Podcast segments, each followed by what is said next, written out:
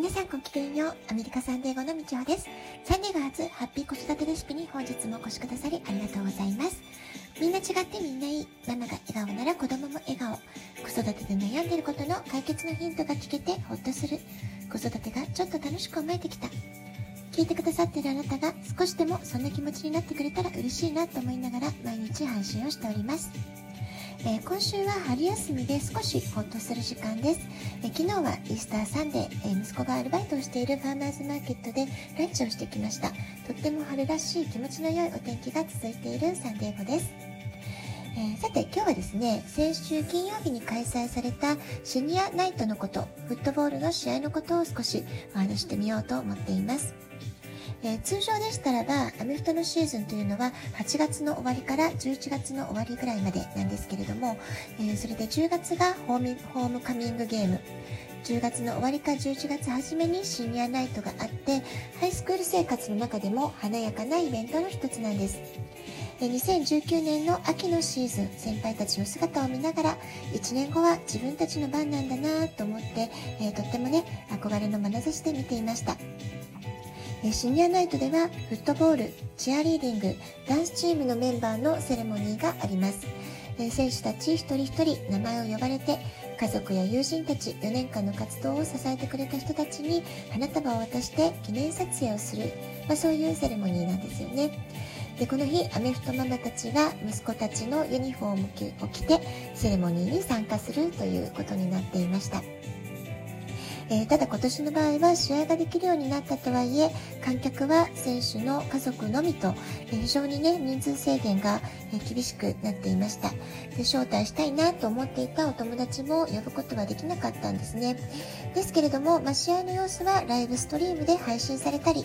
ハイライトシーンをまとめた動画が地元のテレビ局から放映されたりってことがあったので、えお友達にはそうした動画サイトをシェアして、え見てもらうことができました。えー、知事は試合ができないままこのままシニアが全部終わってしまうのかなって、えー、とってもね、えー、子供たちをかわいそうだなと思ったり悲しい気持ちになったりってことがあったので、え今こうして再び自分のハイスクールのスタジアムで練習ができる試合ができるそしてさらにシニアナイトっていうね素敵なセレモニーもしてもらえた、まあ、そのことは、え息子にとってももちろんそうですし、え私たち親にとっても、えすごくね嬉しい時間でした。えこの日は朝から私自身息子がいきなりアメフトをやりたいと言い出した、え、4、5年前のこと、え、そんなことをね、いろんなことを思い出していました。アメフトを始めたばかりの頃は本当にキラッキラした笑顔で、えー、嬉しそうで新しいチャレンジに夢中だった、え、そんな時期もありました。でそれから2年ほど経ってハイスクールのちょうどね真ん中くらいの頃、えー、いつも強気な発言しかしない息子にしては珍しく弱音を吐いたことがあったんですね。体の大きな選手や、え、小さい時からアメフトを続けてきた選手の中にいて体質的に食べても食べても太れないってことに悩んでいたり自分のパフォーマンスにも何かね納得がいかないそんな様子を見せて、えー、初めてね言葉として私に話してくれたことがありました。で私もね体がどちらかというと小さい方なのでなんだかねとっても申し訳ない気持ちにもなって、えー、車の後部座席に座ってポツポツと話す、えー、息子の気持ちを聞きながらああここでやめてもいいよって言ってあげたらいいのかなとかでも自分からやりたいって決めたことだから最低4年は続けたらって声をかけるべきかね、えー、その瞬間瞬間迷いながら私の頭の中も目まぐるしくいろんな思いが駆け巡りながら、えー、息子の話を聞きました。えー、毎試合いつもハラハラドキドキしていて、大きな怪我をどうかしませんように、無事で帰ってきますように、まあ、そんなね、祈る思いで送り出しているのに、えー、やめるって言ってくれたなら、あこんなね、しんどい思いもしなくて済むのに、まあ、そういうね、思いもあったはずだったんですけれども、えー、息子の話を聞き終えた後、とっさに私が口にした言葉っていうのは、フットボールは激しいスポーツだからハイスクールの今しか若い時だからこそできるスポーツ。やめるのはいつでもできるんだからもう少しだけ頑張ってみたら諦めるのはもうもうまだ早いんじゃない？試合には毎回出してもらってて、えー、バスティで毎回出してもらえるってすごいことなんだよ。もう少し自分に自信を持ってもいいんじゃないのかな。でも少しでもやっぱり怖いとかどうしても辛いとか迷う気持ちがあるんならそういう迷いがあった時は怪我につながるからやめてね、まあ、そういうことをね、えー、息子に伝えたんですね。でその時息子は考えてみるって言ったっきりそれ以降全くねまた何も話さない状態に戻っていったんですけれども私がその後ですね日本に仕事で行ってる間の夏のトーナメント戦で活躍して優勝に貢献できたってことがあったんですねでそれをきっかけにもう一切やめたいとかきついとか、えー、弱音ということはね全く口にしなくなったんですね。で優勝した日の写真っていうのはウイニングボールを抱えて仲間たちに囲まれて本当に嬉しそうな素敵な笑顔で写っていました。え私は日本にいたのでその瞬間をね見ることができなくて、えー、ちょっとねとてもそれは残念だったんですけれども私が離れていた間だったからこそ、えー、いつの間にか自分で課題を乗り越えて成長したんだな乗り越えたんだなって、えー、息子のね自立っていうことをねすごくはっきり感じた瞬間でもありました。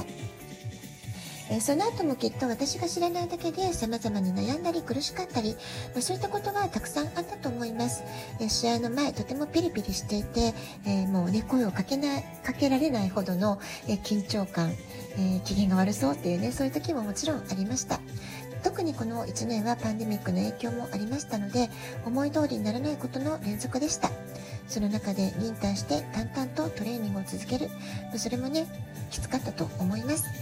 先行きが見えない長い時間感情コントロールが難しいそんな時も実際ありました、えー、で今もね陸上部のスプリントのキャプテンとフットボールを両立するっていうのはきっと私が思う以上にすごく大変なことなんじゃないかなって思うんですけれどもえー、久しぶりのホームゲームはスターターに選ばれて、え、シニアナイトのセレモニーでも本当にとびっきりの笑顔で、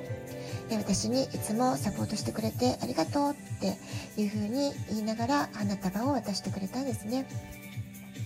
で試合は残念ながら負けてしまったんですけれども試合の終盤タックルが2回決まってディフェンスとして久しぶりに出場して自分の役割を果たして最後まで諦めず全力で戦い尽くしたまそんなねとっても清々しい顔で帰ってきました。アメフトも陸上もジュニアの頃までちょうど1年半ぐらい前まではですね気持ちが高まりすぎて空回りしてしまったりってこともあったんですけれども今もうシニアあと2ヶ月少しっていう本当に最後の時間になって思い切りただ楽しみ尽くすって本人は決めたみたいなんですね。でその結果程よく肩の力が抜けて、えー、いいあの感情の状態でプレイしてることが、えー、すごくいいプレー、いいタイムにつながっている気がしています。えー、改めてね、彼を見ていると、感情コントロールを学ぶってことが、いかに大切なことなのか、そのことを改めて気づかせてもらえた、そんなシニアナイトの試合でした。Life is not perfect, but it has perfect moments. こんな言葉があります。えー、人生はね、完璧ではありません。だけれども、もう最高に完璧と思える瞬間、嬉しい瞬間っていうのも、えー、時々ですけれども、こんな風にあるわけなんですよね。えー、子育ても同じです。子育ては未知なる経験の連続で、えー、親になるってことはね、本当に大変だったり、辛かったり、苦しかったり、そういうことたくさんあります。でも、それ以上に、時々ね、すごく大きな喜び、すごく大きな感動、それをくれる貴重な体験なんじゃないかなってことを改めて私も感じました。一年一年子供たちはすごいスピードで成長していきます。私たち大人も子供たちの成長に負けないように日々自己成長ってことを意識して目指していきましょう。ラジオトークアプリインストールしておくとスマホからいつでも簡単に聞くことができます。質問を送る、ギフトを送る、どちらからでもメッセージを送ることができます。皆さんからのお便りお待ちしています。では、今日はこの辺で今日も素敵なお時間をお過ごしください。ごきげんよう、部長でした。さようなら。